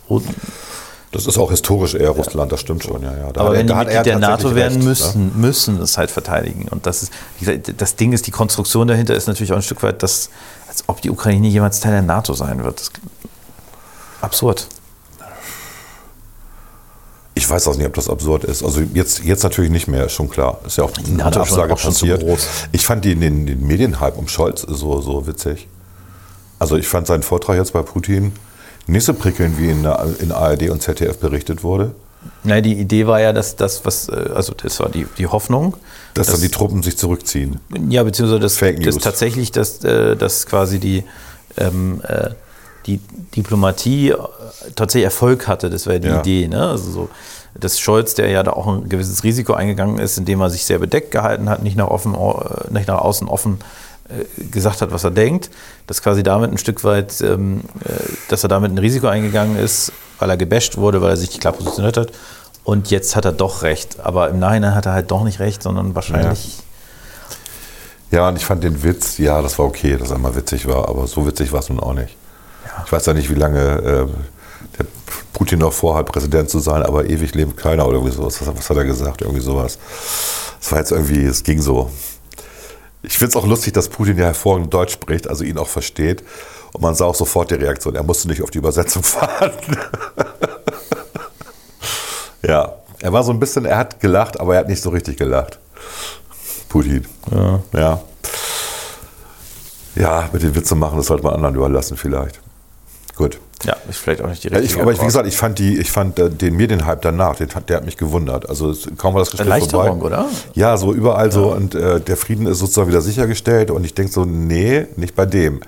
Und ja, ja, muss immer, äh, muss immer ein bisschen äh, aufpassen. wie fandst du denn die, ähm, die amerikanischen, ähm, also die ja äh, bei der UN dann gesprochen haben und erklärt haben, dass es am Dienstag Krieg gibt oder am Mittwoch oder so. Ich habe das nicht, Und dass äh, die und die Narrative von den Russen verwendet werden, um dann einen Krieg zu begründen. Also irgendwelche ukrainischen. Also die haben ja alle möglichen Geschichten erzählt, um quasi ähm, den Russen das, die Butter vom Brot zu nehmen, damit sie eben mit so einer Geschichte nicht kommen können. Dass sie ähm, die Geschichte, dass sie jetzt die von Separatisten besetzten Gebiete als souveräne Staaten anerkennen. Das, die Geschichte hatte, hatte CIA und Außenministerium der Amerikaner nicht drauf. Das hat mich ein bisschen gewundert. Ja. Also ich sag mal, es war, es war klar, dass Putin eine Scheinlegitimierung suchen wird, ähm, die aber mehr, glaube ich, nach innen als nach außen gelten soll. Also es ist nicht die, es ist nachher nicht die Legi- Scheinlegitimierung nach Natürlich außen, nicht, ja. weil die braucht man eigentlich nicht. Man braucht halt, äh, also man braucht vielleicht einen, einen Satz und dass die Verbündeten in Syrien oder sonst irgendwie sagen können, ach, der hat ja recht oder Weißrussland oder so. Äh, aber du brauchst sie hauptsächlich nach innen. Ja.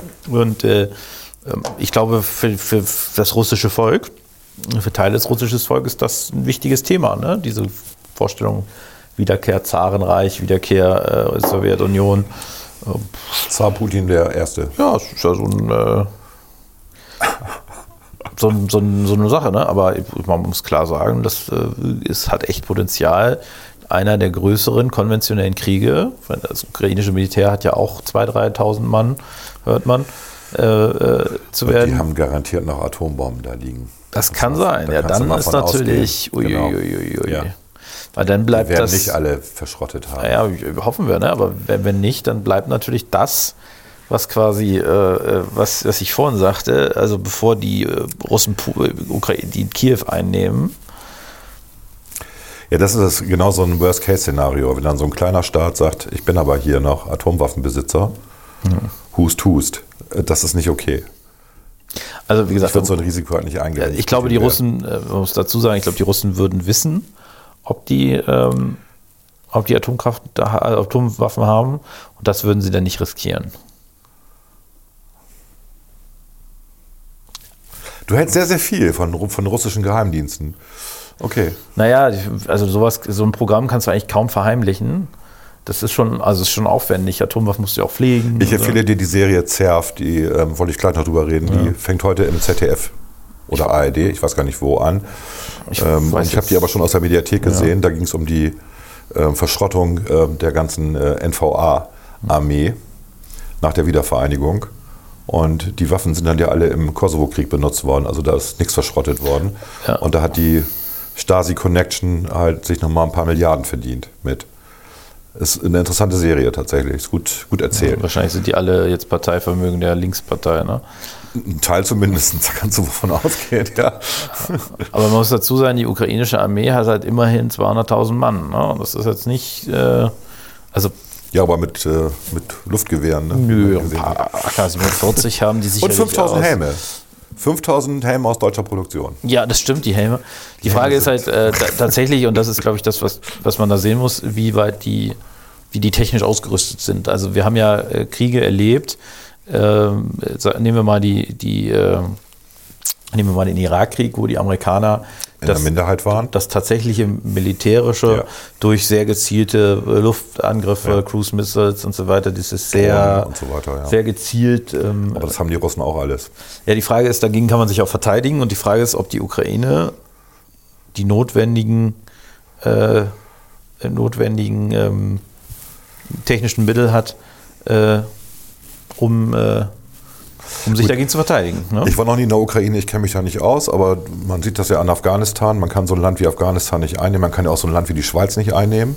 Also wenn du äh, Freistellerorganisationen hast, ähm, die eben nicht zentral organisiert sind, sondern dezentral, dann hast du auch als große Militärmacht keine Chance gegen die. Die Frage ist ja auch, was soll das Ergebnis sein? Also bei den Russen, denen traue ich ja noch zu, dass es auch um äh, die Beseitigung von Personen geht, also um Tötungen. Ne? Ähm, das ist natürlich für westliche Mächte jetzt eine Vorstellung, die schwierig ist. Und wenn du natürlich nicht äh, bereit bist, nachher, sagen wir, so ein Land wie Afghanistan auch von seinen äh, äh, von den verbrecherischen Eliten, sage ich mal, zu säubern im klassischen Sinne, ähm, dann äh, kannst du so ein Land nicht einnehmen. Kannst das nicht, Nein. kannst das nicht Nein, gewinnen. nein. Nee. Die Frage ist, wobei selbst das konnten ja auch die Russen damals nicht gewinnen. Also das ist ja das ist halt schwieriges Terrain. Ne? Es ist schwieriges Tor, genau. Das ist so wie die alten Festungen von Hitler. Ich glaube, die Ukraine wird man, hat. ganz, äh, wird man ganz gut einnehmen können. Ja. Ja. Zu wenig Gebirge. Wenig Gebirge, Okay. aber reicht auch ein Krieg. ist ein, oder? ist ein, ist ein Scheißthema. Ja. Ehrlich. Und ähm, ja, ich hoffe, dass das irgendwie einigermaßen friedlich ausgeht, der ganze Mist da, und dass wir uns da nicht einmischen müssen. Ich fand das schon mit Jugoslawien scheiße damals. ja, aber ähm, Gut. war wichtig in Jugoslawien, gell? Ja, war alles wichtig im Nachhinein, aber trotzdem. Da geht es immer um Zivilisten. Das ist ja nicht mehr so wie früher, dass Soldaten gegeneinander gekämpft haben, die sich ja dafür be- bezahlen lassen, sondern je jünger die Kriege sind, desto mehr Zivilisten werden geopfert. Das ist ja das Absurde. Es ist ja eben nicht mehr dieser, dieser fein filigrane Krieg, der mal war. Nein, der Wo Napoleon mit seinen Massen gegen britische oder deutsche oder preußische angetreten ist. Was haben die denn auf dem Weg dahin gemacht? Ja, Also, sorry, da muss ich widersprechen. Ja, also aber filigran es, ist der da Krieg eher. Aber da gibt es wirklich. Statistiken zu. Also Erster, Zweiter Weltkrieg war, Zivilbevölkerung waren die schlimmsten Opfer. Waren deutlich mehr als Soldaten. Ja, klar. Ja. Logisch, also ich meine, wir haben ja alleine äh, äh, 5, Millionen Leute, 5 Millionen Juden umgebracht. Also alleine das ist ja schon die mal. zählen nicht zu den Opfern des Krieges dazu. Das ist was anderes. Das Also ich, bin, das, also ich würde die 6 schon. Millionen waren es übrigens, aber egal. Ja, 6 Millionen, Entschuldigung. Äh, also es, wir haben ja bei längeren Kriegen immer das Problem, nimm den 30-jährigen Krieg, wir haben Hunger, wir haben Seuchen und so weiter. Das ist, also es war in der Vergangenheit auch schlimm. Ja, Aber die, die Leute haben halt verteilter gelebt. Ne? Also du konntest, gut. heute sind sie in den Städten. Bombardierst du eine Stadt? Ja, deswegen bombardiert man ja Städte nicht eigentlich. Ja, sondern gut, nur militärische Anlagen Städten. ne? Genau, aber das ist, Ja. äh, ich, ich Was war- ja nicht funktioniert. Ja, natürlich funktioniert das nicht, weil du natürlich dann weißt, wenn die keine Städte bombardieren, dann stecken wir unsere militärischen Anlagen, Anlagen in ein Krankenhaus oder sowas. Ne? Gut. Okay, scheiß Thema. Nächstes Thema. Wir machen eine Pause. Yes.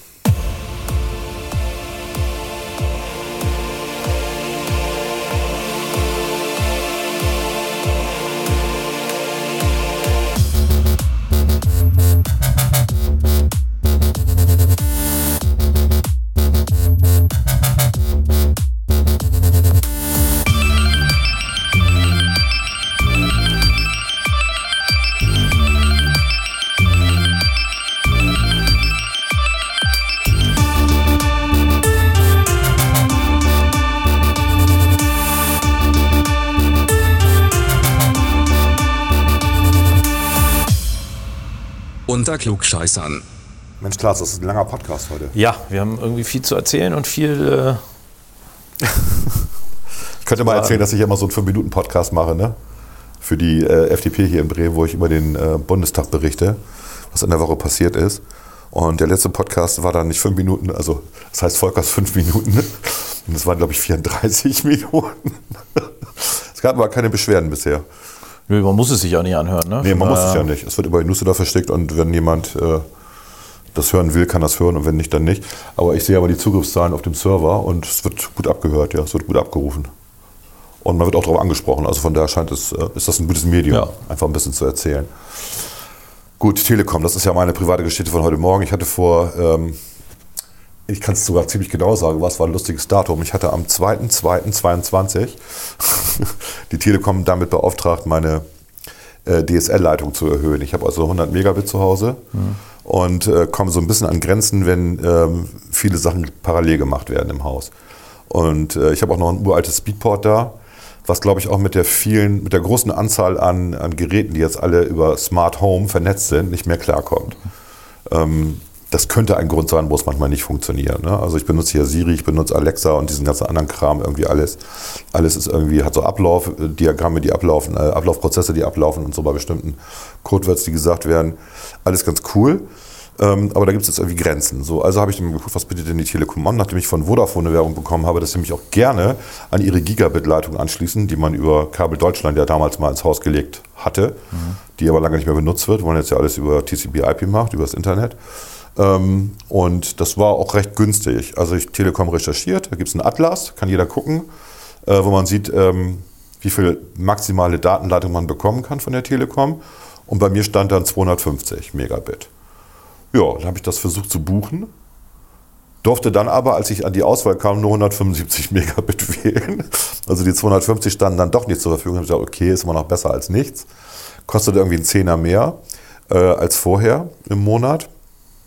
Und habe dann auch gleich noch ein neues Speedport äh, gebucht, äh, was auch Mesh-WLAN kann, damit man im WLAN schneller unterwegs ist. Äh, und noch so ein paar Kleinigkeiten irgendwie. Und habe das zum 1.3. gebucht. Und dann ist mir aufgefallen, dass der erste Dritte ein schlechter Termin ist, weil da bin ich gar nicht da. Ne? Und meine Frau möchte ich das nicht zumuten. So, mit anderen Worten, ähm, ich habe da angerufen heute Morgen, um den Termin zu verschieben. Und jetzt kommt's. Also man kommt ja bei der Telekom gar nicht durch, ähm, bevor man nicht dem Roboter geantwortet hat, was man eigentlich will. Ja. Es ist schwierig, wenn Drücken diese, Sie die Eins. es ist schwierig, wenn diese Option nicht vorhanden ist. Ich wollte ja einen, einen Auftrag ändern. Du kannst auch hundertmal Auftrag ändern sagen, dann kommst du wieder ins Menü zurück. Das war schon lustig. Dann bist du endlich soweit und ähm, bist sozusagen bei irgendeiner Stufe, ich habe dann Vertragsänderung gesagt, weil das war das nächste, was ich mir ausgedacht habe, was einigermaßen noch hinkommen könnte. Und dann geht es darum, wenn Sie in Zukunft äh, direkt durchgewählt werden können, können wir auch ein Sprachpasswort von Ihnen anlegen. Dafür müssen Sie dreimal folgenden Satz sagen. Irgendwas mit äh, Telekom ist klasse und der beste Provider der Welt oder irgendwie sowas war es. Was du dann dreimal Ernsthaft? gesagt Ja, es war irgendwie so ein bisschen Okay. in der Art, ich habe es vergessen. Und äh, dann war das abgehakt. Wir haben jetzt ein Sprachpasswort von Ihnen, sehr gut. Ähm, und dann Warteschleife natürlich, Telekom-Musik, ganz schön. Und dann kam ähm, ja die Fachkraft der Telekom, der Callcenter-Agent, der halbwegs gutes Deutsch sprach, dem ich erklärt habe, was ich haben wollte. Dann wollte er von mir die Auftragsnummer haben, die habe ich, nein, er wollte mit mir gar nicht reden, bevor ich nicht meine IBAN ihm genannt habe. Ich da auch so denke, äh, warum braucht er jetzt noch meine IBAN? Ich meine, ich rufe von dem Festnetzanschluss an, um den es geht. Das hatte ich ja schon am Anfang dem Roboter klar gemacht. ja, habe ich Ja. dann gesagt. So. ja. Dann, dann habe ich, dann habe ich die, die Passwörter gemacht. Dann äh, wollte er jetzt die IBAN-Nummer haben. Okay, da habe ich nicht mehr gewusst, welches Konto eigentlich die Telekom bei uns äh, benutzt, um abzubuchen. Hatte aber Glück, dass ich dann beim zweiten Mal das Richtige hatte. Wahrscheinlich hat er mich am dritten Mal rausgeschmissen, keine Ahnung. Und war aber da schon richtig pissig. So. Dann habe ich, ihm, habe ich ihm ein paar Fragen gestellt zum Auftrag, weil ich mich gewundert hatte, dass wenn man äh, dass die Geschwindigkeit erhöht, man automatisch äh, eine neue TV-Box bekommt, die man ja gar nicht braucht, weil die Smart TVs haben ja alle ein Magenta-Plugin da drin, inzwischen eine Magenta-App. Was soll ich mit der blöden Box? Ne? Ähm, die kostet nämlich 6,90 Euro pro Monat extra, ne? weil man die mietet natürlich. Ne? Na klar, logisch. Und Dann wollte er von uns die Kundennummer und das Buchungskonto haben. Das sind ja auch hier so zehnstellige Zahlen, die man parat haben muss. Ne? Ich gesagt, ja, dann warten Sie mal ein bisschen. Und dann hat er gewartet, während ich Musik gemacht habe, dün, dün, dün, dün, dün, hab das rausgesucht. habe ich ihm die Geil. gegeben. Genau. Es ist so absurd, oder? Und dann äh, sagte ich, ja, und das ist die Auftragsnummer. Und dann sagte er, ich finde die Auftragsnummer nicht. Da habe ich gesagt, das kann nicht angehen. Haben Sie das online gemacht? Ich sage, natürlich. Ja, da kann es Probleme geben. Wie, die sprechen nicht miteinander oder was? Die Roboter mit den Menschen da. Oder haben die keine Datenbank, wo das drin ist? Gut, lange Rede, kurzer Sinn. Ich habe dann die äh, Box abbestellt und habe gesagt, dass äh, die Vertragserfüllung dann erst zum 1.4. beginnt und nicht zum 1.3. Und dann wollte er mit seinem Chef darüber sprechen. Also dann musste ich wieder warten. Drei, vier Minuten Telekom-Musik, ist immer schön. dann kam er wieder und sagte, nee, wir können den Auftrag gar nicht erfüllen. Ich sage, wie jetzt? Weil ich sie jetzt so genervt habe oder was? Nein, wir, äh, ähm, sie, sie haben 100 Megabit und mehr geht nicht. Ich sage, aber Sie haben mir das doch angeboten. Und online konnte ich es doch auch bestellen. Und dann sagte er, ja, aber wir haben jetzt gesehen, dass in dem Schaltkasten kein Platz mehr frei ist für weitere 175 Megabit. Da ist Ihnen jemand zuvor gekommen. Aber hier lege ich so, wer wohnt denn bei uns? Rentner. Das ist wirklich, das, die haben 175 Megabit. Ja, die können da richtig schnell jetzt ihre, ihre zwei Sprachanrufe am Tag mit den Kiddies machen. Also Zack, lange Rede, kurzer, kurzer Sinn. Ähm, ich werde wohl zu Vodafone wechseln. ich fand das, ich fand das Ich finde alleine immer dieses mit den Robotern sprechen, das finde ich Das, so. das nervt einen wirklich total. Und ich bin für Digitalisierung, aber dann bitte anders. Ja? Deswegen mache ich ja alles online normalerweise. Aber wenn man mal mit jemandem sprechen will, dann muss das eigentlich auch über den Computer gehen. per Chat oder sowas. Genau, und nicht, und nicht dieser Mist hier mit, äh, mit dem Telefon. Gut, das wollte ich mal zum Besten geben. Liebe Telekom, ich glaube, ihr habt mich als Kunden verloren. Ist nun mal so. Müsst ihr härter arbeiten. Weil ich, gut, ich bin ja. Äh, Du bist ja Telekom-Kunde, bist ja zufrieden. Ich bin auch zufrieden Ja. gewesen mit denen wirklich seit langem. Also wir haben die, glaube ich, seit, seit immer. Wir haben nie gewechselt zu Hause. Und ähm, wenn mal was war, waren die auch fix da und haben das Problem gelöst. Und meistens lag es an ihnen und nicht an uns. Nicht, nicht nur meistens, eigentlich immer. genau. Aber ich habe da jetzt so ein uraltes Speedport, das ist ein W223 oder sowas. Also das, wenn man das googelt, ich glaube, es ist zehn Jahre alt. Und es kommt einfach an seine Grenzen. Ja, das würde ich auch mal austauschen, tatsächlich. Gut. Ähm. Das war das. Das wollten wir noch ein paar Serien empfehlen, ne? Wollten wir? Ja. Ich fange an. Ja, ich habe nicht ganz so viel, aber erzähl mal. Ja. Äh, ich habe bei Amazon Prime ähm, aus irgendwelchen Gründen, ich glaube, weil ich in der Zeitung einen Artikel dazu gelesen hatte, nochmal Hannah geguckt. Hannah hatte ich die erste Season schon mal gesehen. Es gibt drei Seasons. Habe dann nochmal das Ende der ersten Season gucken, wieder reinzukommen und kann das empfehlen tatsächlich. Das ist eine spannende Geschichte. Äh, geht ja darum, dass äh, junge Mädchen quasi ihren Eltern entrissen werden in einem osteuropäischen Staat, äh, der aber eigentlich für die Briten arbeitet. Äh, ich frage jetzt nicht zu viel, ne? aber es ist so ein, da werden quasi Geheimagentinnen ausgebildet. Und äh, der moralische Widerspruch, der in denen äh, thront, sozusagen ihre Tätigkeit auszuüben, äh, gewinnt so ein bisschen am Ende. Jetzt habe ich ganz viel verraten, aber es ist trotzdem sehr spannend zu gucken, weil die Entwicklung der einzelnen Personas ähm, ist, ist sehr schön äh, ähm, anzugucken. Spannend gemachte Geschichte. Letzte Season ist sehr kurz, ich glaube acht Folgen oder so wegen Corona. Äh, haben die Geschichte sehr schnell zu Ende erzählt. Ähm, aber ist gut, ist, äh, ist auch zu Ende die Geschichte. Kann man jetzt nicht weiter erzählen. Ist alles- ja. ja, kann man schon, wie immer. Das denkt man ja, ne? Ja, siehe Boba Fett. Ne? Squid Game. Boba Fett. Können wir auch drüber reden. Letzte Folge, wo wir War alle gut. dachten, der Sheriff ist tot. The Sheriff ain't dead yet. He is not dead yet, genau. Man sieht ihn in dieser, am Ende nach dem Abspann, sieht man ihn in dieser, wie heißt das denn, Überlebenskapsel? Wie nennt man das? Bagdad-Tank, keine Ahnung. Ja, wo Boba Fett ja auch immer gerne reingeht. Damit, äh, das ist quasi Botox für alles. Ja, ja, ja. Das habe ich aber nicht verstanden tatsächlich. Ich hatte dich ja auch noch dann angerufen oder dich angechattet, ne, ob Ja, du ja. weißt, was das ist. Und äh, ich habe das dann gegoogelt und du wahrscheinlich auch, ne? Nee, ich habe das gesehen. Dass Du hast, das du hast ihn ist. erkannt? Ja, Achso, ja, ja ich habe ihn den- erkannt. Ich fand, das war zu klein, das Bild dafür. Gut, ich habe ja auch nur einen kleinen Fernseher. Ich habe es am Computer, am Laptop, am, am Ja, okay. iPad geguckt und dann war ich wahrscheinlich nah dran, habe es Ja, ja. sehen können. Großer Kritikpunkt von jungen Leuten, die mich besuchen, dass mein Fernseher so klein ist. Der ist auch wirklich klein. Ich finde 42 Zoll völlig ausreichend. Ja, die Wand ist zu groß für den Fernseher, das ist das Problem. Ich sitze da relativ nah dran. Die Wand ist zu groß für den Fernseher. Herr im Himmel. Äh, ja, ich habe tatsächlich immer noch äh, bei The Orville und The Office, äh, habe aber zwischendurch die zweite Staffel Space Force geguckt mit Steve Carell. auf Habe ich noch nicht gesehen. Netflix. Ah, okay. Und mit John Malkovich. Äh, Echt? Ist das John Malkovich? Aber das ist Der John- spielt da mit? Ist das John Malkovich? Warte mal kurz, jetzt komme ich gerade durcheinander, aber ich glaube ja. Ja, John Malkovich, klar. Hm. Der spielt den Wissenschaftler. Und Hatte ich echt vergessen. Der ey. ist- Wie lange ist denn Star Wars her? Zwei Jahre? ja, das muss ja, ne? Drei, wahrscheinlich ja, ähnlich wie, Season. wie bei Wegen Corona. Ja, ja. Ja. Der ist, ich finde den sehr witzig. Also, ähm, Okay, gucke ich mir an. Schon überzeugt. äh, also der war ja auch in der ersten Staffel dabei. Hm. Äh, Hatte ich vergessen. ich finde, die Serie ist, hat nicht ganz hohes Niveau. Also es ist, jetzt nicht. Naja, Steve Carell, Entschuldigung. Ja, aber The Office ist halt brillant mit ihm. Ja, aber hat auch nicht ganz hohes Niveau. Ja, aber ich finde, also davon würde ich sagen, ich finde, das ist nicht ganz so brillant wie andere Serien, aber ähm, ist es ein bisschen teilweise sehr flach. Aber äh, The Office, für alle, die es nicht wissen, das heißt das Büro das bei Büro, Netflix. ja, ja, ganz schrecklich. ganz schreckliche Übersetzung. Ähm, aber der, die, man kann sich das gut am Stück mal angucken, Space Force. Okay, werde ich tun, ähm, weil es ja auch Science Fiction. Gucke ich eigentlich immer. Alles, was Science Fiction ist. Äh, Zerf hatte ich vorhin schon kurz angesprochen. Ähm, ist eine Serie, die heute startet. Ähm, ich muss mal im, äh, im, im ersten, genau. Aber schon in der Mediathek liegt seit einer Woche. Sechs Folgen, äh, 47 Minuten. Und äh, das ZERF ist die zentrale Ermittlungsstelle für Regierungs- und Vereinigungskriminalität. Das Ganze spielt ähm, äh, Anfang äh, der 90er, also in Berlin 1991. Und äh, Peter Simon, Kommissar für Wirtschaftskriminalität aus Bremen, nimmt bei dieser neu gegründeten ZERF seine Arbeit auf. Ähm, was wir da sehen, ist sozusagen ein Jahr nach der Wiedervereinigung ähm, das Zusammenarbeiten von Wessis, die ja eine Buschzulage bekommen haben, so hieß es ja, wenn sie im Osten gearbeitet haben, mit den Ossis, die die Wessis alle nicht besonders prickelnd fanden.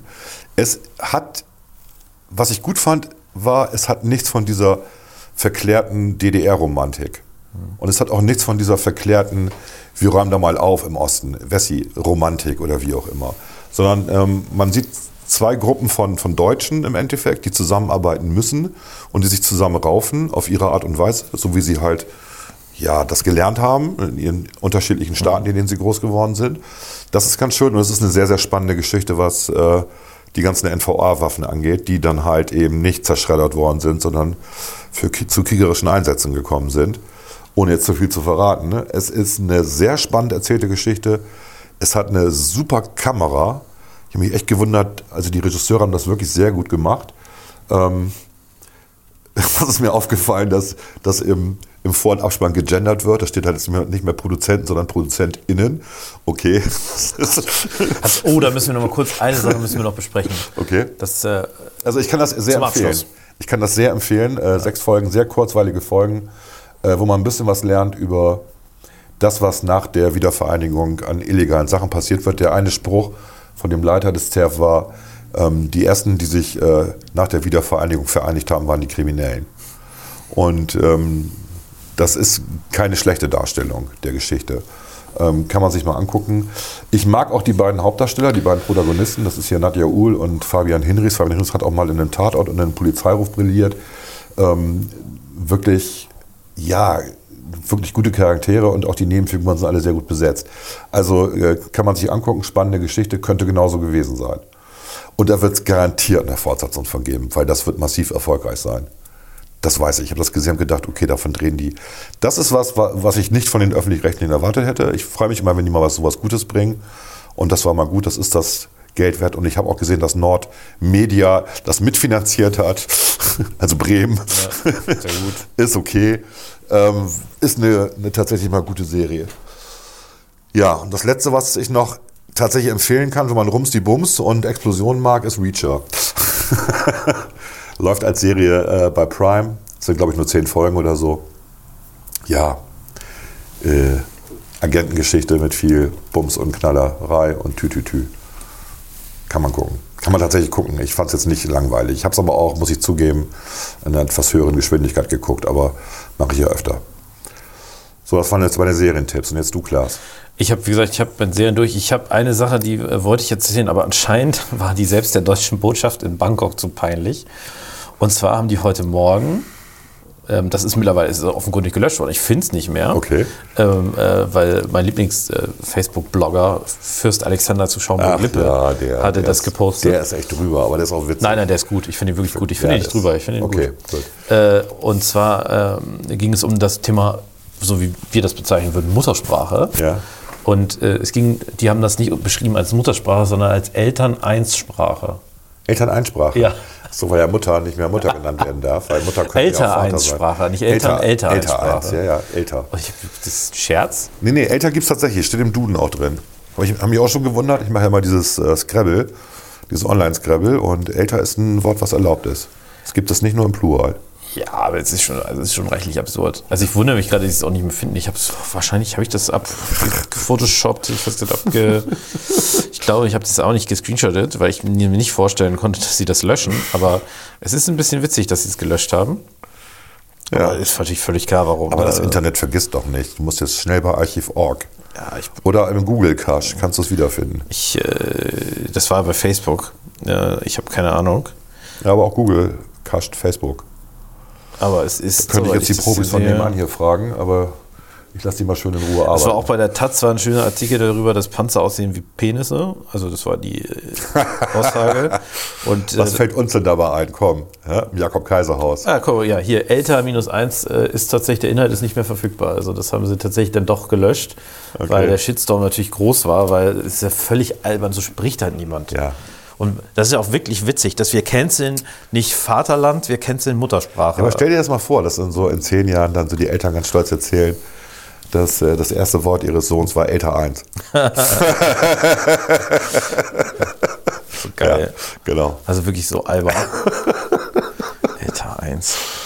Ich stelle mir das gerade vor. Ja. Es ist, weit, es ist so weit weg von der Realität. So weit kann man eigentlich gar nicht sein, ne? ja. Gut. Haben wir noch irgendwas? Nö. Reicht für heute, oder? Ich hatte eben noch was, ich hab's vergessen. Du hast mich zugelabert, ja. Entschuldigung. Passiert, ne? Das Ja. ist dein Job. mein Job, ja. Ich habe gleich die nächste Videokonferenz in einer halben Stunde. Ach ja, von wegen hier, wenn man äh, im Wahlkreis ist, hat man Freizeit. Ha! Ha! Ha to you. Ich habe so viele Videokonferenzen wie noch nie. Das ist nicht mal zur schlimmsten Zeit von Corona. Gerade. Das ist schon, schon irre. Ja. Ansonsten, ja, war nett. Ne? Machen wir demnächst mal wieder. Yes. Yes. Wir sind ja, ich glaube, äh, ja, wir haben, äh, Bundestag fällt ja aus wegen Karneval Ja. nächste Woche. Ja. Was auch ähm, Oliver Welke bei der Heute Show bemängelt hat, ganz am Anfang. Wie kann das angehen in diesen kritischen Phasen und so? Also was er nicht weiß, ist, dass wir ja alle auf Abruf sind. Also wenn irgendwas Kritisches ist, dann rufen Vielleicht wir kommt uns er an noch eine und dann, Sommersitzung, ne? Wer Genau, weiß. und dann, und dann stehen wir da wieder. Will nicht. Ich fand es halt witzig, weil am Ende er sagte, dass die nächste Heute-Show ausfällt, wegen meins, wie es singt und lacht, wo ich so dachte, du Arsch. Also erstmal meckerst du, dass der Bundestag nicht tagt, aber du selber machst auch eine Pause. Ich weiß, das ist kein Vergleich, aber es ist so typisch, ne, dass man äh, den eigenen Balken vom Auge nicht sieht. Ja. Okay, gut, so viel dazu. Alles klar, hat Spaß gemacht. Tschö, Bis zum nächsten Mal. tschö. Tschüss.